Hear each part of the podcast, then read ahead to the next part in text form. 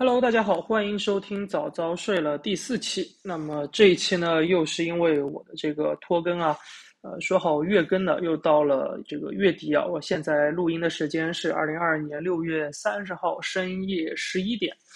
啊，这个我现在呢，呃，主要是因为六月份大家都已经复工了嘛，然后我这个本职工作很多事情呢也都积压到了这一个月啊，这一个月我基本上也就没怎么好好睡，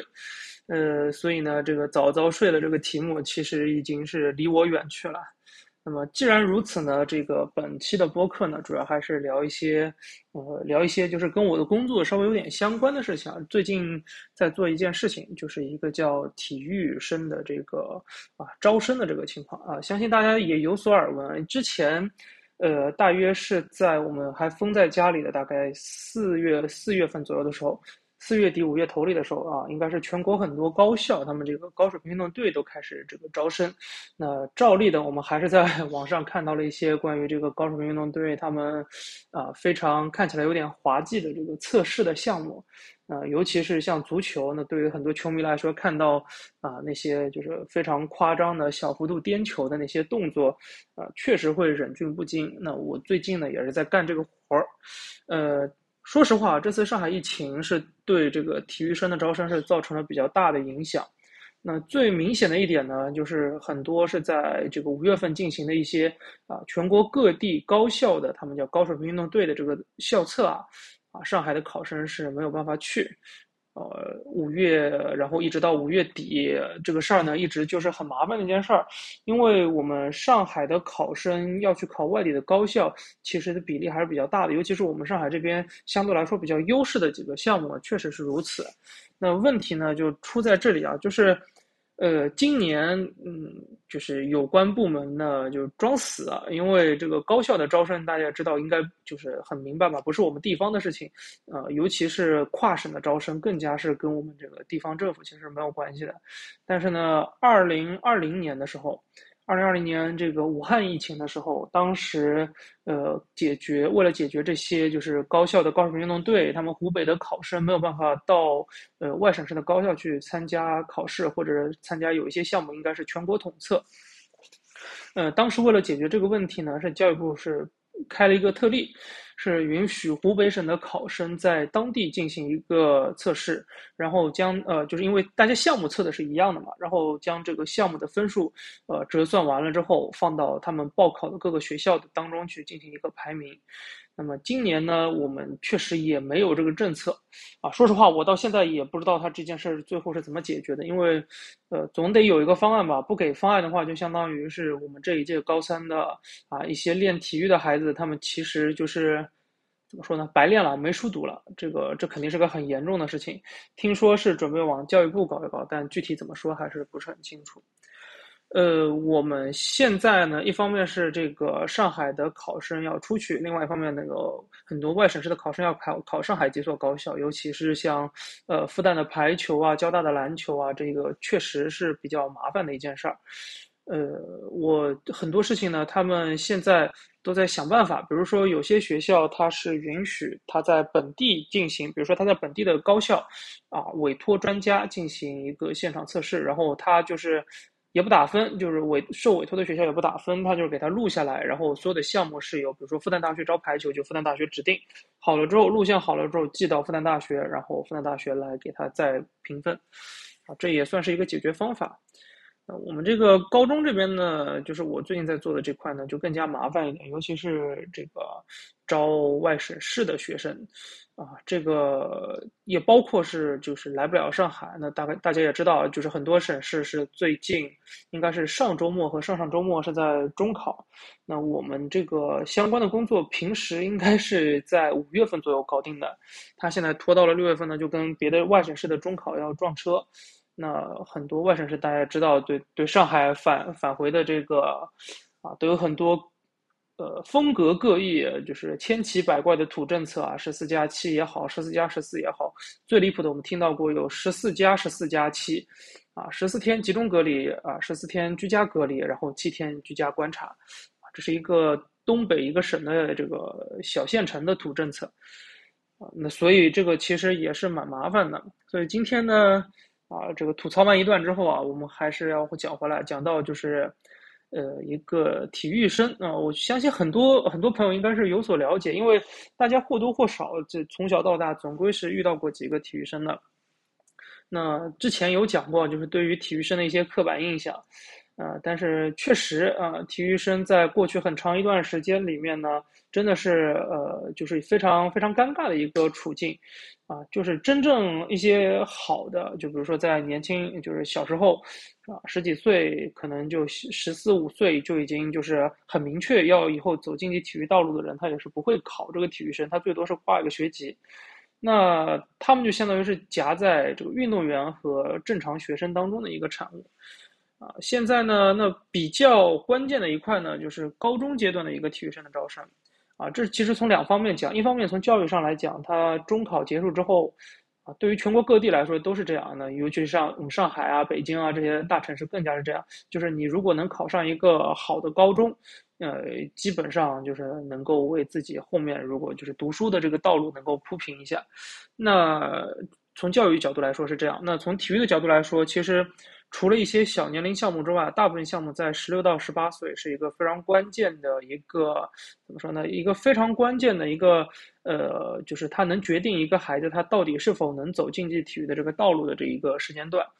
那所以呢，其实从全国各地来说，呃，怎么保证一些校园体育里面的好苗子，或者说是他们共同培养的一些好苗子，就是体教两家共同培养的好苗子，能够在高中阶段得到一个适当的培养，然后呢，有专业的训练，同时保证文化课的有一定的学习，就是哪怕他走不了专业这条路，还是能够回到正常的这个教教育的这个线路上来说，其实是一件非常关键的事情。那其中呢，就是上海和北京相对来说呢比较特别。那上海的情况是什么呢？就是，呃，上海这边的话，之前是有招外省市的一个学生，但是是只落学籍，啊，然后最近呢也是有这方面政策的改革啊，这个涉及到工作不能讲太细，就呃这个这这方面改革呢，它其实是整个的名额招生的人数都是有变多。啊，北京呢就更加相对来说，呃，比较就怎么说呢？啊，全国都知道嘛，就是清华附中有这个马约翰班。那这个马约翰班的其实这个招生，我们怎么说呢？他从外省市招体育特长生这件事情，是否真正就是符合就是我们关于教育公平的几条原则也好啊，教育部的一些要求也好，其实是非常值得商榷的一件事情。当然，我这边说的是北京啊，呃，因为为什么呢？就是呃，从教育条件来说呢，它对于高中的入学是有要求的，呃，原则上来说，高中生是不能跨省招生的。就比如说我在呃，我我我在一个省啊读书，我在 A 省读书，我爸妈都在 A 省工作，我从小都在 A 省长大。然后呢，这时候 B 省是不能让我就是空降过去去那边读书，然后就是因为我体育好的。其实这件事情呢，不是，并不是百分之一百合规。但是这个清华的马约翰班啊，还是比较狠啊，因为就是怎么说呢，呃，确实打响了名气，也是呢，当中也是培养了不少奥运冠军。但说实话，这个清华附中，它这个马约翰班跟清华附中它本身的其他的平行班的学生，啊，可以说根本不是一回事儿。那相较来说呢，上海这边就比较有意思。上海这边的话呢，基本上是把，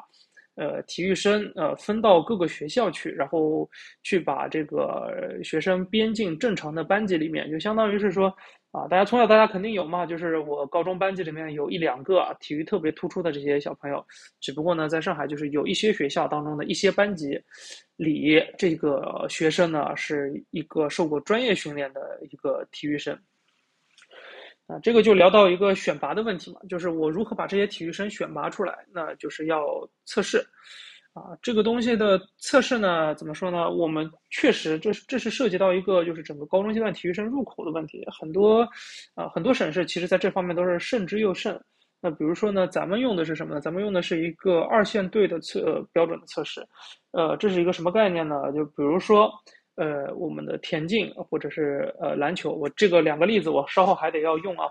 啊，田径和篮球的这个测试呢，它就是分项目，就是它相当于是说，呃，不同的呃，比如说田径，它不同的小项，它一共有大概四五项这个测试，那包括它自己的专项。比如说我推铅球的，我就有一个铅球的专项，但是我肯定还是有这个冲刺跑的项目啊，有这个爆发的项目，然后有一个这个呃敏捷也好，这这是这方面的项目。那篮球呢就更加有意思了，篮球它是所有的人都测这么几个项目啊，有一个是这个运球绕杆的，有有一个往返跑的，的然后呢有一个呃有一个什么，有一个双飞跳绳，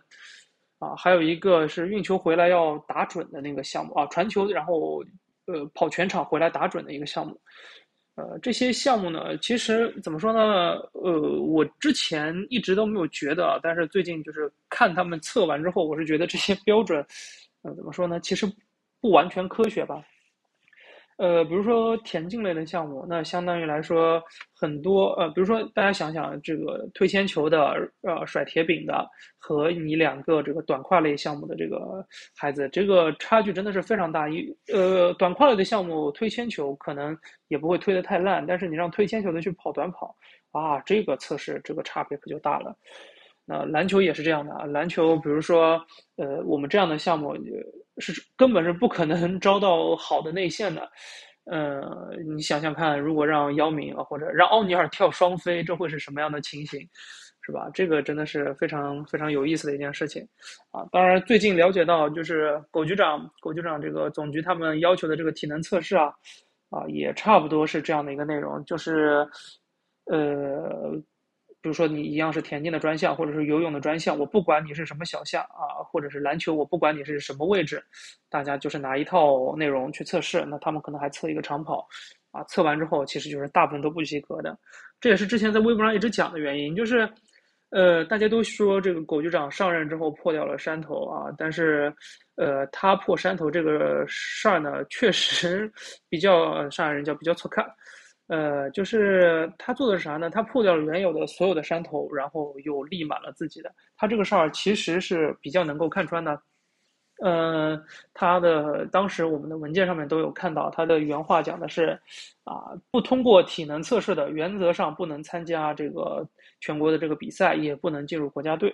啊，这个就有意思了，就是大家原则上大部分人，除了一些少数特别优秀的人，啊，基本上都是原则上不能进国家队的。那这时候，啊，谁能突破一下原则进国家队？那，我们就言尽于此，言尽于此。再讲下去，这期节目就播不了了。呃，这是关于这个测试的情况。这个高中阶段的这个体育特长生，确实是就是全国范围内大家都比较关心的一件事情。就是各个省市的体育在后备人才的培养方面啊，确实是很关心这个事情。那这个一方面呢，对于教育条线来说，学校体育确实是越来越重要的一件事情；而对于体育条线来说，呃，如何解决好这些学籍的问题啊？就是，呃，这也是越来越困难。因为如果像很多地方，他们体校就是是中职，呃，中中等职校、职业学校这个性质的，呃，对于很多家长来说，其实并不愿意自己孩子就是以后就是拿一个中职的文凭，然后因为后来读不下去了，你也考不上大学，啊，可能这辈子就停留在一个中职文凭上，呃，所以呢，就是有各种各样的渠道来。解决这个高中文凭的这个问题，那高中阶段能收进来，那还有一个问题就是能送得出去。呃，往年来说，大部分的这个高中学校招进来的体育生送出去，就是一一个最主要的一个出口。这个之前好像我记得有介绍过，呃，忘记掉是写文章的时候写过，还是在这个之前的博客里有介绍过。就是叫什么呢？就是叫高校高水平运动队。就是今年啊，就这一期这个播客最前面我们讲到的这个问题。那今年的测试是在这个四四月四月份、五月份，四月份开始，大部分都是在五月份搞定的。这个高校高水平运动队呢，呃，这个高水平也就是一个我们这个叫法啊，它指的是就是普通学生当中水平比较高的一些学生。呃，一般来说，从高中到大学，这是一个大头，就是这个体育生走这一条路是一个最主要的一个部分。那除了高校高水平运动队之外呢，有一个点招，啊，就是六部委有一个招生，然后最后是有一个叫运动训练专业。运动训练专业呢是最啊大家最能理解的，就比如说北京体育大学啊、北体大、上海体院，啊，它有这个运动训练专业或者叫体育教学专业，它有两种不同的这个。呃类型，它放在这个所这个学校本来的招生计划当中，它是单列出来的。它单列出来之后呢，它就是相当于是说要参加高考，然后呢是分数是肯定比它这学校原来的要低。然后呢，除了这个高考之外呢，它还要参加一下这个运动技能的一个专项测试。相对来说，这一类是呃运动水平相对比较低的一个。呃，高水平运动队是当中呃相对来说比较中等的那一类，呃，他文化课成绩可能比原来要低一点，但是呢，他这个运动水平呢，呃，也没有高到就是代表就是比如说啊省一级的一线队，或者甚甚至是可以进国家队这个水平。呃，然后再往上呢，大家就知道呢，比如说有一些是点招，就是，呃，我啊，还有一些就是那个有一个六部委的出那个文件嘛，就是这两类人嘛，一类是这个全运会的冠军啊什么的，还有就是奥运会冠军这些东西，啊，这些人呢，就相对来说他就是运动技能非常出色，但是这个文化成绩是不大靠谱的，呃，但是这一整块啊，大头还是在当中的这个高水平运动队。这个高水平运动队呢，之前的文章里面啊，我能确定这是当时在文章里面介绍的，呃，就是高水平运动队呢，它确实是在去年发了一个文件，然后是从二零二四年开始，我们这个国内的高校各个高校的高水平运动队，它这个报名要求啊都提高了，呃，它要达到一级运动员，然后呢，要在这个高中期间拿到过呃全国级别的赛事的前八啊，这一项是非常非常难的。因为相对来说，一级运动员是不少的，呃，很多好好苗子啊，也不是好苗子，就是走体育生这条路啊。比如说在上海，到了高中毕业这个时候，应该是接近一半，甚至可能是超过一半是有一级运动员这个证书的。这是看不同的这个运动队的这个项目。那对于这个呃，就是这一条来说呢，呃，一级运动员是比较容易达到的，前八是真的是非常非常困难。那另外一条呢，是要达到。啊，它叫是生源地啊，我这边一下子没找到文件，呃，叫做生源地的这个最本科最低分数线。那比如说在上海考的考生，他就考到二本。那相比以往，就是二本有得打六五折啊，打七五折啊，像呃这样相比而言呢，这个其实是难度非常非常高了。然后呢，它高校哪些高校可以招这些学生呢？之前都是学校申报，教育部批了通过就可以招。啊，现在之后呢，就是它有一个要求，是叫做为这个呃世界性为为国家参加这个世界性的这个比赛、世界性的大赛。那比如说足球，那世界杯就先拉掉了，那就只剩下亚洲杯、奥运会、亚运会这一类的项目了。呃，然后呃世界性的大赛，呃就是奥运会或者是全国学生运动会，呃这一类的这个赛事要输送队员，他才能继续招。那对于大部分的高校来说，那这一条就是不符合的了。现在很难预测这个在之后会造成什么样的影响啊！但是，呃，这个事情呢，在之前也有讲过它的这个原因，呃，为什么呢？就是它简单来说，就是标准提高了，然后符合标准的这个人数变少了，这个升学的道路肯定是变窄了的。那。这样变窄的一个主要的原因，其实跟之前一次啊，这个高校高水平团队管理的这个收紧是有关的，呃，因为之前教育部就已经有过这个新的要求啊，是有一些项目它本来是各个学校各自来进行校测的，但他们是做这个统测，那为什么呢？就是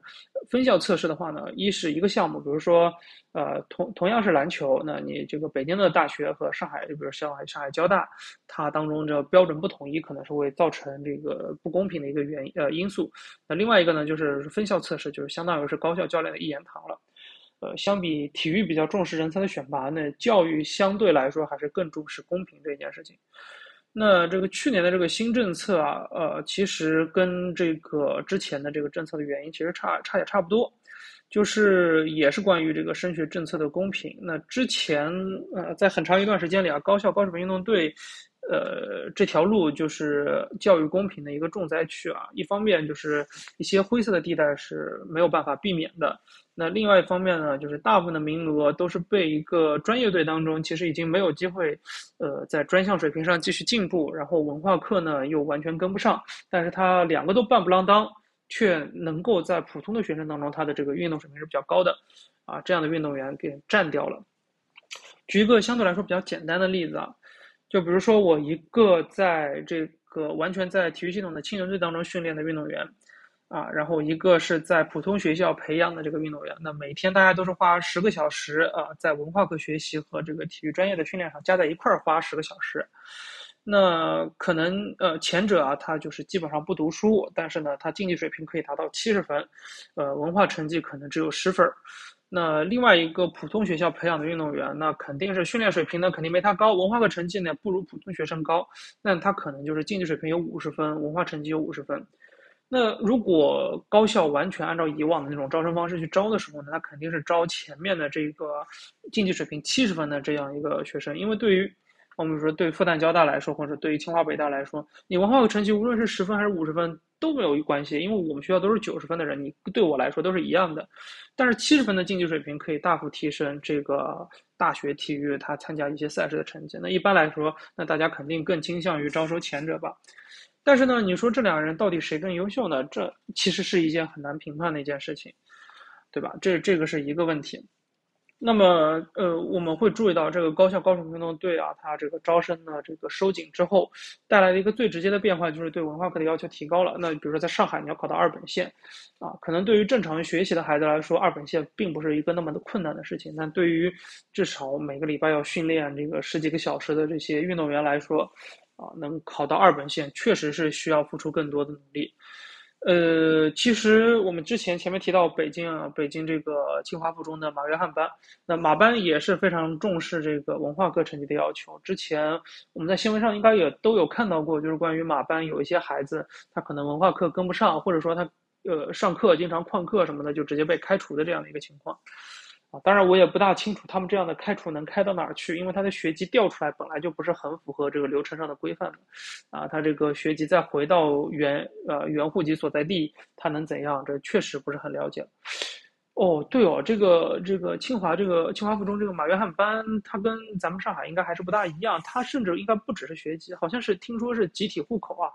但对于这件事情，他们就清华附中那边的教练肯定是讳莫如深，我们也就是听到一些传闻。啊，但是清华附中马班抓学习这件事儿，确实是这个，呃，大家有目共睹的一件事情。呃，他们出来的学生不一定说这个学习真的是能跟上清华附中普通的学生或者普通学生的平均线。啊，但是至少，呃，肯定是比很多体校里面的孩子要读得好的。这当然也现在也是逐渐是一个大的趋势了。呃，单拿大家这个熟悉的足球这方面来说，这个鲁能足校也抓文化课的学习，呃，绿城足校也抓文化课的学习。那像申花这边，呃，一直在初中，呃，一直到初中，他都是在江镇中学这个上的课，呃，其实都是正常上课，然后课余来参加这个训练的。呃，文化课成绩确实要求很高。呃，但是我们之前啊，就是看到一些新闻下边啊，关于这个清华附中马班抓学习啊，有些报道下面的评论一直会会有这种论调，就认为体育特长生抓学习是可笑的。呃，就仿佛呃，我这个高中里面学的东西啊，不是说一个正常的国民教育啊，正常的，呃，大家日常会用到的这样的一些最基础的知识，仿佛你这个是在抓高中生，啊，高中的体育生，让他们去学一些这个大学本科甚至是大学研究生阶段才会念的那些，啊，这个搞学术的东西，这个确实。呃，确实是这个一个刻板印象吧。这个刻板印象是一个相互作用的一个过程，就是之前的体育生是相对来说比较没有文化，大家就觉得体育生啊理应如此。然后呢，看到体育生抓文化呢，又会觉得更加奇怪。那这就是一个死循环了。不过呢，这个情况下呢，确实体育生的这个强度呢也是非常大。就是，呃，我了解上海这边的情况呢，相当于来说，很多学生他们从早上大概六七点钟开始，一直到晚上六七点钟，这十二小时基本上就是连轴转的。啊，上早上起来，我讲一个比较相对水平比较高的一个学校，当时去看的时候，呃，跟过一天，就是早上。我们是七点多到的，他们已经在操场上跑步了。然后呢，当时他们已经是吃完早饭，在操场上呃做一些训练啊，是吃完早饭还是训练完了吃早饭？这有点记不得了。就反正他早上在大家正常上课之前，他要完成呃早餐，然后早训，训完之后有一个早自习，然后开始正常上课。上到什么时候呢？上到大概下午四点多左右。那有些学校呢，呃，他可能是要拉出去训练。那我们那个呢，就田径，他就是在操场上练嘛。他在大概三点钟、三点半左右开始练，练到这个六点钟左右吃晚饭，然后吃完晚饭之后，他们就是住宿的学校嘛，高中啊，然后他就跑到宿舍里面去洗个澡，然后参加晚自习，然后到大概八九点钟左右睡觉。呃，基本上就是十几个小时连轴转不停。然后他们周一到周五是每天大概两点五到三个小时的训练，然后周末的话呢是两天各半天的训练时间。呃，一周一年，他们按照学校的教练的说法，是一年只是在过年的头，啊，就是年年初一到年初几啊，就休息个别天数啊，然后寒暑假都是跑出去集训也好啊，参加比赛也好，就是练得很刻苦。呃，这个我们可以算一算吧，他一周我们就想正常的工作日，我每天就算练两个小时好了，周一到周五啊，就是十个小时。然后呢，周末两个半天啊，一天三个小时，十十六个小时，啊，他周一到周五还不止这五个小时，因为他下午去练完，他上午还有时间啊，就是上午应该也有半个小时到一个小时左右的训练。这对于一个孩子来说，对，尤其对于一个高中阶段的孩子来说，真的是练得非常苦的。呃，当然，我们学校里面练的已经算比较好的了。像有一些就是啊，体工队的青年队，那真的是啊，周一到周五一天三练，然后周六半天训练，半天上课，然后周日半天训练，半天休息，啊，这简直就是很难想象啊！这也是为什么我们现在越来越多的苦项目确实是没有人了。像上海已经很久没有出过就是举重这样的，又不说上海了。呃，江浙沪这一带啊，珠三角这一带啊，这个呃，北京、天津那一块，就是基本上是没有练举重这些项目的，啊，跳水还稍微好一点。这个其实其实很好理解嘛，就是以往经济差的时候，呃，对于很多地方来说，他可能练体育是唯一翻身的道路。那现在呢，啊，体校是真的是练得非常非常苦，就很多家长是根本不会把孩子送去参加这些呃地方的。啊，但是在高中当中呢，其实很多人觉得学校体育是培养不出人才的，但这确实也是一个误区。呃，高中我们现在目前看，初中、高中这些训练的时长，尤其是前面讲高中一周大概十几个小时、二十小时不到，相对来说肯定是不到职业体育的这个竞技体育的这个一般来说的要求。但是初中他们基本上也维持这样的一个节奏。那对于呃，其实放眼全世界来看。这样的一个训练的时长确实是已经够了的，嗯，这个就要说回那个问题了。那训练质量不到，那有什么办法？呃，之前呃了解过一个事情啊，呃，有一个地方，它有一所初中是练这个初中这个女篮，呃。教练呢，据说水平比较高，然后呢，也是带出过不少，就是能够呃进这个我们看到在女篮联赛当中看到的人也好啊，然后甚至有一些进国家队的也好啊，都是不少的。那代表这个学校地方参加这个学生运动会，那更加是多得不得了。但是呢，这个学校突然有几年就出频繁的出现一个情况，就是他们初中送出去的这个学生啊，不论是去了高中。以体育生的身份去了高中，还是说这个进到了当地的二线队，啊，他们基本上在毕业之后的一两年之内啊，膝盖都重伤了，啊，很奇怪。后来请了一个就是专家过来调研的时候，他去看，发现这个不对啊。他们有两项训练啊，尤其是就是膝盖负荷比较大的训练，是在水泥地上完成的，啊，这个就是不科学。这个真的是没什么好说的，就是不科学。我们的大部分项目。呃，怎么说呢？不能说大部分项目，就是呃，除去几个我们金牌大项之外的大部分项目，呃，我们的这个训练水平相对来说都是比较低的。那大家耳熟能详的就有这个这个苏炳添，当时啊训练之前这个死练不服嘛，后来换了个教练，该把他步频给就是针对他的整个体型的这样的一个情况，呃，给他换了一种跑步的这个策略，马上这个就迎来职业生涯第二春。这也是一件非常有意思的事情啊，就是我们这体育说到底它也是科学，那我们也不讲科学，有的时候，呃，仔细想想，我们这个国家国家队，无论是哪个项目的国家队，呃，总是打得好啊，我们打得好就说这个是这个像女排，我们叫女排精神，啊，就是训练刻苦，作风优良，对吧？顽强拼搏。然后呢，打得不好，那比如说像东京奥运会时候的女排，啊，虽然那时候女排队内确实是有问题，但是仿佛就是所有的问题的根源都在于啊练得不够，对吧？像足球男足最明显的就是练得不够，啊，然后这个呃拼搏精神不够，然后不够努力，不够刻苦，就仿佛技战术这样东西，技术和战术在哪一个项目上都是不存在的，啊，这个是 我到现在为止啊。接触到体育圈的一些皮毛之后，感觉到最震惊的一件事情。呃，说回来，学校的这个体育的这个情况啊，就是初中女篮之前讲的这个例子，确实是反映了一些问题的。就是我们的一些学校体育招进来的体育生啊，其实如果有一个好的这个训练资源的给他呃进行培养，以目前他们的这些训练强度，是有机会能出人才的啊。但是天不遂人愿嘛。那就话又讲过来，高中学校为什么要教啊？就是为什么要招这些？对不起啊，这个口这个实在是啊比较晚了，现在已经到十一点半了。我今天又是七点多八点钟下的班，啊，就是初中呃高中学校为什么要招这个体育特长生？其实原因很简单嘛，就是两类啊，一个是升学，就是一些相对来说不是那么好的高中，我招来一些就是体育上水平比较突出的孩子，我把他送去一个名牌大学。啊，像上海这边有一所这个游泳的，甚至它不是市重点，现在叫市实验性示范性高中，它甚至不是市重点。呃，它能够写到学校简介上的，进到清北复交的学生，都是走游泳这条路的，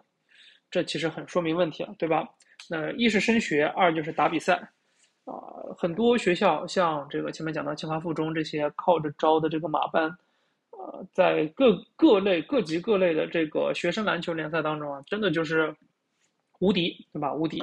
像在上海，那我们讲之前南洋模范为什么这个啊，在上海朋友应该知道，南洋模范的篮球是特别好的。为什么南南洋模范的篮球特别好？其实也是一个招生的原因。他这个并不是说他的教练有多强，他们的教练可能也就是几个老的 CBA 裁判。呃，但是他们能把整个上海相对来说比较好的这样的一些呃篮球的学生给初中学生给招进去，那相当于来说就是他把最好的资源都集中在了自己这边，那他打上海市的这些比赛呢，自然是优势非常大的。那后来呢？呃，上海这边的情况就是，像有些学校，它也能够找到一些，呃，相对来说，可能在上海本地也好啊，然后在外省市也好，相对来说，呃，水平也是相当的一些学生，那很快成绩就上来了。这个情况相对相对于高中来说，就是，呃，我们在高中阶段的这些他们的这个。呃，教练的水平其实差距没有那么大，所以呢，他就要靠这个招体育生来，呃，取得在比赛上面取得一些成绩。呃，那就讲到就是之前之前在微博上也分享过的一个情况，就是有一个叫呃青少年足球联赛，这也是呃足球方面接下去一个最主要的一项赛事了。呃，这个青少年足球联赛算是咱们体教融合的一个新的一个成果吧。呃，目标是什么呢？就是以前我们的体育赛事，大家都知道很清楚啊，像青超什么都是 U 系列的这个比赛。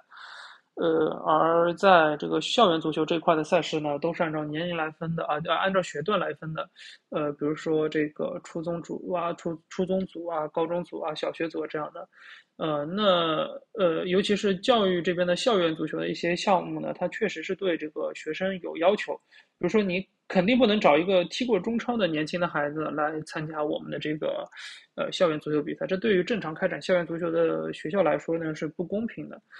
呃，那这个现在新的这个中国青少年足球联赛啊，呃，它在参赛上面确实是给呃给大家制造了一些呃呃，给大家应该是说。看到了一些希望吧，呃，年龄段的设置为呃，比如说啊，它这个呃九月一日为起点，十二月三十一日为终点来设置这个 U 系列的这个年龄段的组别，那它确实是一方面兼顾了这个学校之间的年级之分，那另外一方面大家也知道，一月一号到十二月三十一号其实是符合这个竞技体育目前就是呃总局这一条条线下面这个各个 U 系列的这个赛事的一个习惯。呃，然后呢，它还有一些比较特别的一些规定啊，比如说这个初中初中组这边呢，它是规定了说，就是两个半场结束之后，啊，他要踢一个非常有意思的，踢一个第三节。这个第三节呢不计入成绩，但是呢，它是作为一个教学赛啊。其实对于初中组来说，我相信其实也是应该是有这方面的教练专专业的教练提出过建议，他可能是有一些对于这个孩子成长上的帮助。那高中这边呢就更有意思了，他考虑到，因为他是，呃，把这个球员互通这方面的限制给解除了，就是呃，只要能组队，我不管你是学校呃也好，这个训练的这个地方的体育局也好，或者是一些那个社会化的俱乐部也好，你都可以一起参赛。那到高中这个阶段呢，其实大家的水平的差距就体现出来了。呃，有过专业训练的孩子和这个在学校里面的孩子，这个差别呢，确实，呃，虽然说近期近些年在缩小，就是学校里最顶尖的队伍和这个职业俱乐部。相对来说比较差一些的这个梯队之间的差距已经没有那么大了，但是，呃，当这些比赛都放到一起比的时候，那肯定还是能看出职业职业的这个梯队和校园足球的差距的。所以高中这边呃有一个非常有意思的规定啊，是说呃每一场比赛的净胜球超过六个，啊比赛就宣告结束。而且高中这一组呢，这个全国全国的联赛当中还设了这个升降级的这个组别。呃，整个青少年足球联赛的这个新的这样的一个怎么说呢，也算是一个新事物吧。呃，确实是挺让人感觉到呃惊喜的，因为呃，在往年的话，我们的这个职业梯队参加的这样的一些赛事，呃，相对来说呢，呃，尽管说我们说竞技水平比较高，但是呢，呃，它离呃怎么说呢，它一离这个职业球队的球迷也比较远。二呢，它离这些呃所在地的这个社区也比较远。那如果把它回到学校，或者说把学校和职业梯队能够呃怎么说，也不能叫混在一起、结合在一起，而是说呃给他这一个打通的一个机会。呃，比如说有些学校，它如果呃有些地方它更乐意让这个以学校的身份来参加这个赛事的话，那肯定还是会有比较大的不一样的。啊，这个我们一直说足球呃。其实，呃，足球这样的项目不仅是足球，就是所有的体育项目，大家的这个体育参与，之前有讲过这个问题，它也是包括了，就是呃，直接参加赛事和我去看比赛，或者说我关注这个比赛两类。那如果是以学校这样的这个自然形成的集体为这个依托的话，确实可以呃推动更多的孩子去关注这个赛事。所以我这也是一直很喜欢这个青少年足球联赛这个想法的一部分。但这个架构就比较有意思，呃，往年的话呢，呃，校园足球之前在微博上分享过这个情况，就是大家都以为校园足球会是以这个，比如说中国足协为主，但其实不是，校园足球全国最高的这个管理的单位是设在教育部的，呃，这次的赛事呢也差不多，这次的赛事的情况是说，呃，我们整体上。呃，就是呃，这个赛事的规程啊，是三方一起发的啊，是教育部排在最前面，教育部体育总局和中国足协。那赛事的这个办公室的主任是我们这个足协主席，这个陈陈主席，陈旋主席。呃，但是呢，之前在各类的规程制定方面啊，其实教育部是有不小的这个话语权的啊，因为办赛这个事情专业呢，肯定还是体育这边专业，但是说到要动员学生这方面啊，啊，确实教育部。跟体育总局和教育部是其实是没法比的嘛，呃，这一份的话，这这这一份这个新的这个工作方案呢，这个赛事的工作方案，确实，我我我之前呃他们做调研的时候就已经有所了解，来上海的时候，呃，后来呢也听说了一些有有意思的点，但是最后出来的这个呈现出来的这样的一个规划。确实是很令人兴奋，我也很期待。呃，如果未来这个疫情能够结束的话，我们能看到一些不一样的东西。呃，差不多，今天要不先聊到这里。那今天其实聊的比较散啊，就是跟最近一段时间的工作比较相关的一些事情。啊，这个包括体育生的情况也好，然后体育生参加比赛的情况也好。嗯，我个人而言，我是觉得。确实，体教融合这个口号喊了这么多年，我们这个从中国足球也好，哪怕是别的项目也好，呃，其实虽然在宣传上可能有一些人的例子是非常值得拿出来说一说，大家都会拿乐意这个，包括像之前，呃，奥运会的时候杨倩这样的一些例子，肯定大家都是喜闻乐见的。但是呢，像这个我。就像杨倩，比如说她本身来说，她也并不是一个呃传统意义上这个学校体育能够培养出来的人才，呃，我们这个体教融合还是处于一个非常基础的一个起步的一个阶段，在足球这方面，在任何一个项目上面，大家其实应该感觉都比较明显。嗯，我今天呢差不多就聊到这儿吧，谢谢大家。我们也算赶在这个六月份又更新了一次啊，月更节目，这个目标达成，我们下个月再见，拜拜。